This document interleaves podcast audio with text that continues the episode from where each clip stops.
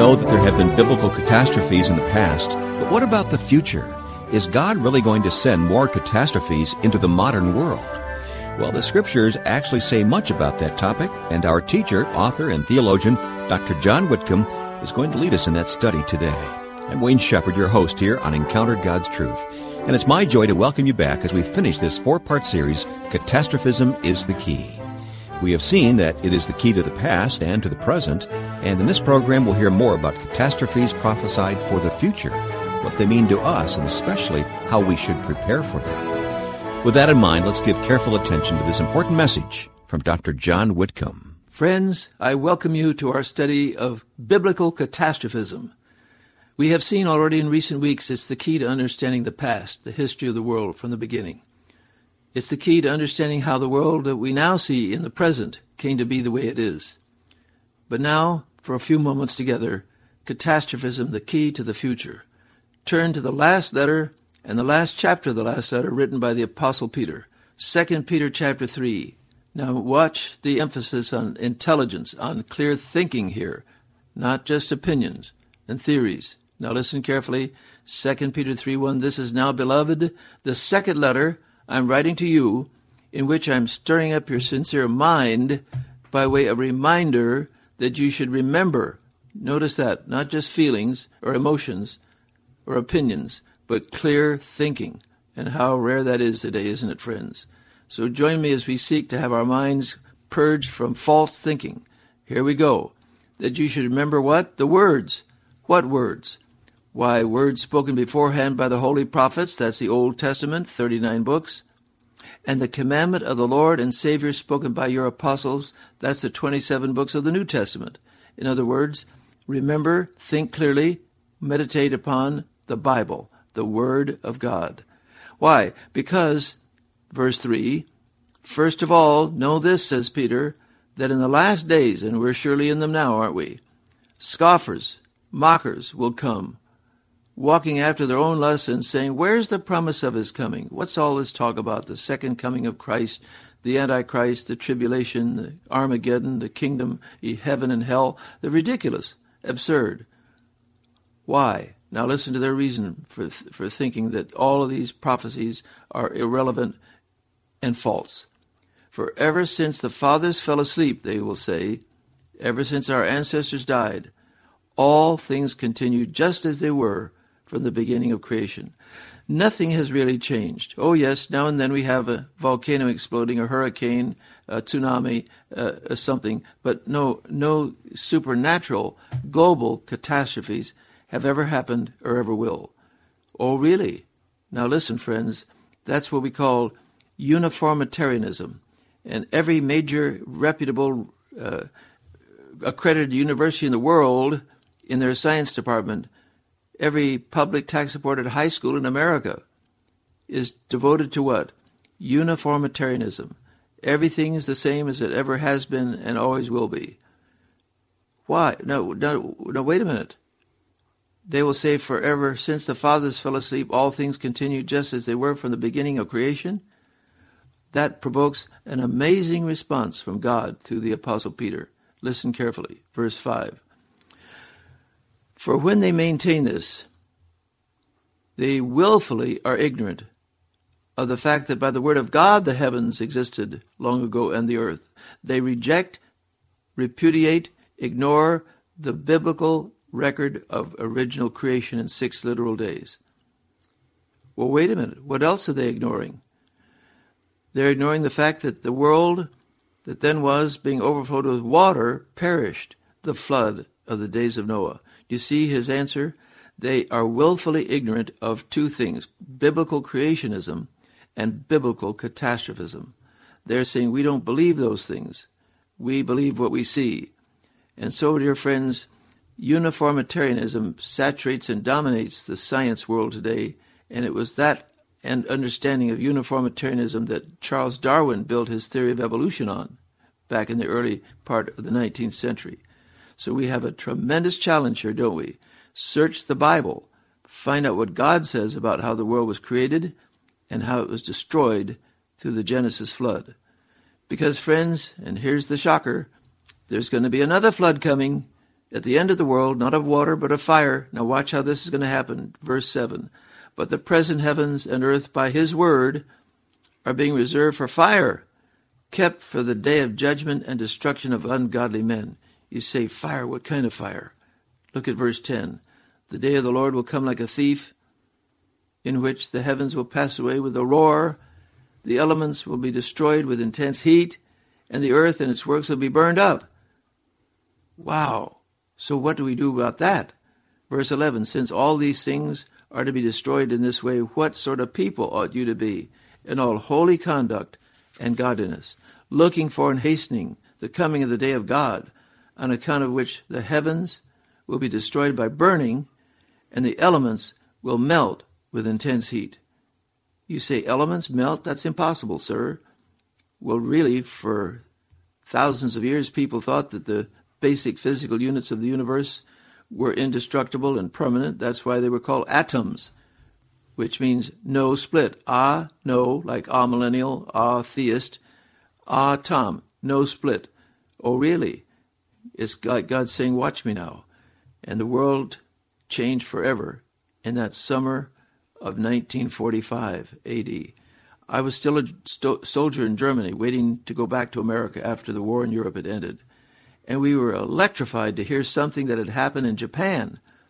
Two atomic, atomic bombs fell on two cities, Hiroshima, Nagasaki.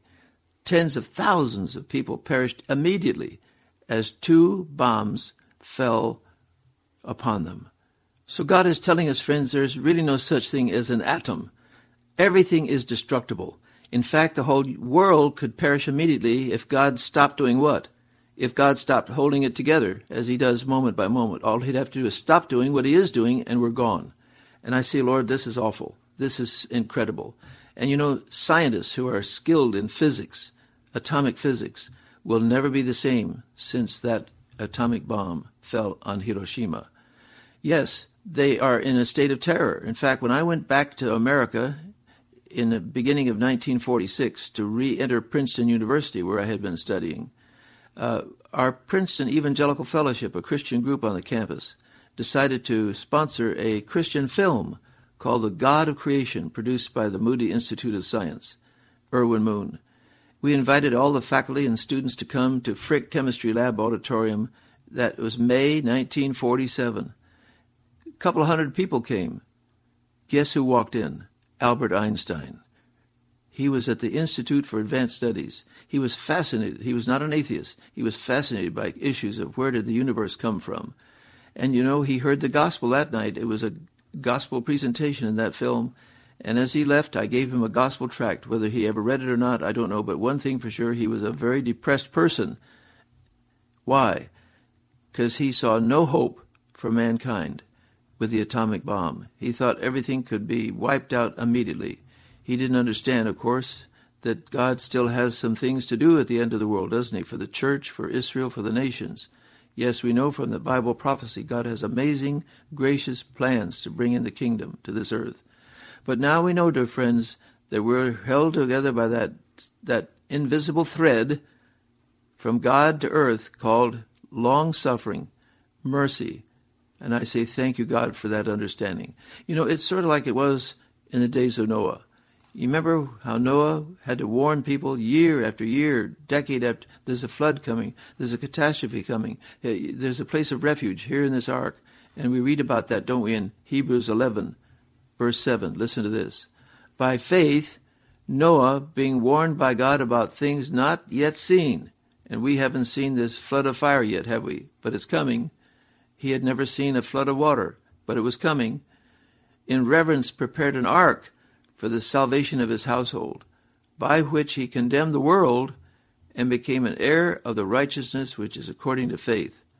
Now, just imagine with me, if you can, friends, for a moment, what that must have been like. Picture the Ark project nearing completion and a delegation of pre flood scientists coming to Noah and saying, Sir, what are you doing up here in this high hill? You spent decades building a gigantic barge. What in the world are you doing up here? To which Noah would doubtless answer by saying, There's a flood coming, God has warned us, graciously told us we can escape this flood by coming into the ark. Water is going to fall from the sky and to come up from the oceans below. And you can imagine what they would say, Sir, this has never happened. Nothing like this has ever happened. No water ever came up or down. To which Noah could easily reply by saying, I understand exactly where you are coming from, men. I have not lived on this earth 600 years for nothing. I know a, a great deal about what's never happened. I'm telling you of things not seen as yet that God Almighty has graciously announced to warn us to take refuge from this coming catastrophe inside of this ark. You know, you know what their answer was? No, we don't believe you. That is amazing. In fact, the situation, dear friends, was so bad that Jesus describes it this way Matthew 24. Maya, listen to this. The coming of the Son of Man will be just like the days of Noah. Oh, no, not that bad.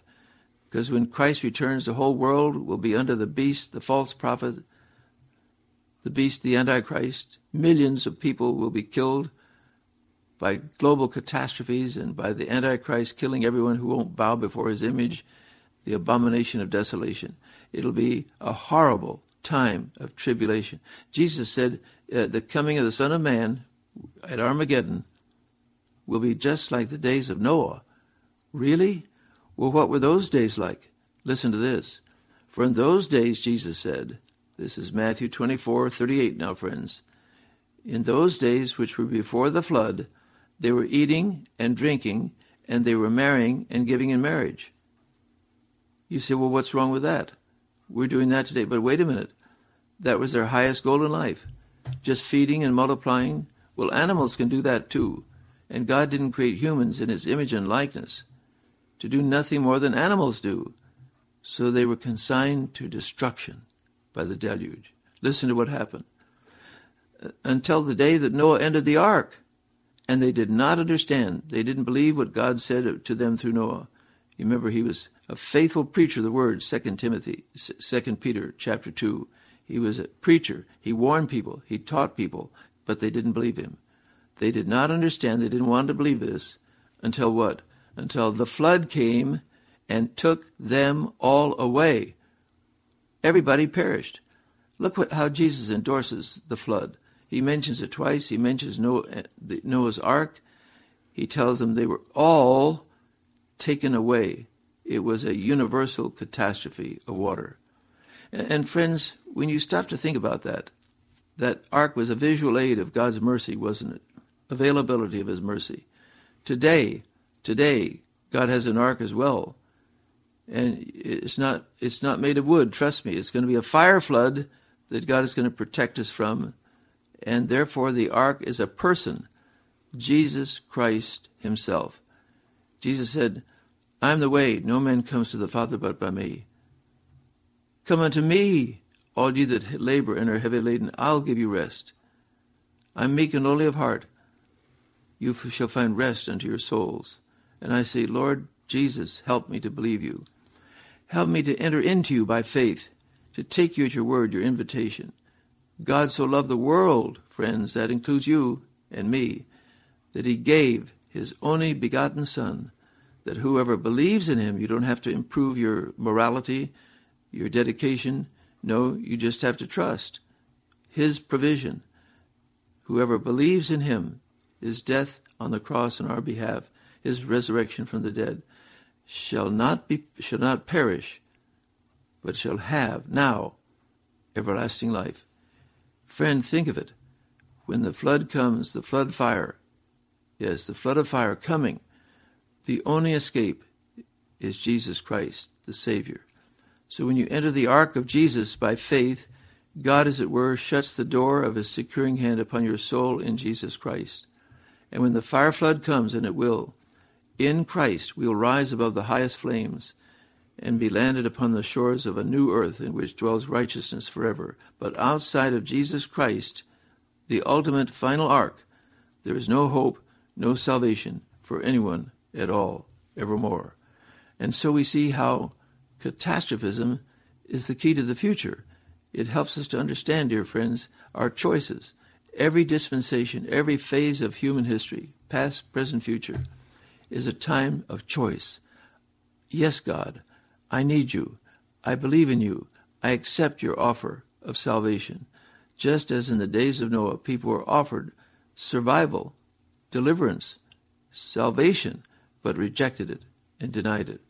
And so we read, of course, how awful people were back then. Twice it says it in Genesis 6 the whole earth was filled with violence. Yes, just not violent animals like dinosaurs and so forth, but violent people, demonically depraved, who killed each other and just completely rejected, suppressed, denied, twisted, ridiculed the Word of God until finally the door of the ark slammed shut and it was too late to be physically saved. Not too late to be spiritually saved. They could still repent while dying. But to be physically saved, too late. The day of grace had ended. Eight people survived that flood. And so, friends, as we look everywhere in the world today and see right before our eyes, like a great cut in a mountain to make a highway go through, layer upon layer, and we drive past that not even thinking of what that means. That's God saying, Now look, dear driver, dear passenger, take a look at these layers.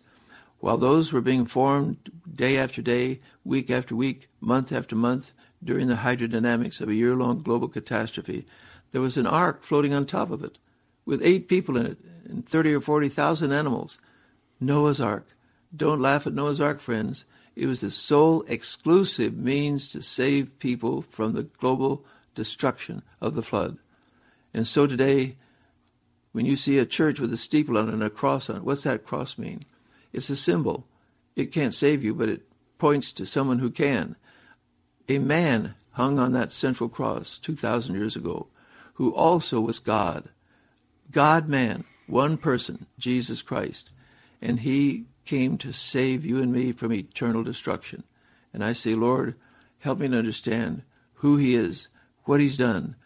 He is my ark of salvation forever. And so, friends, to listen more carefully to what the Apostle Peter said, he said, Do not deny the second coming of Christ.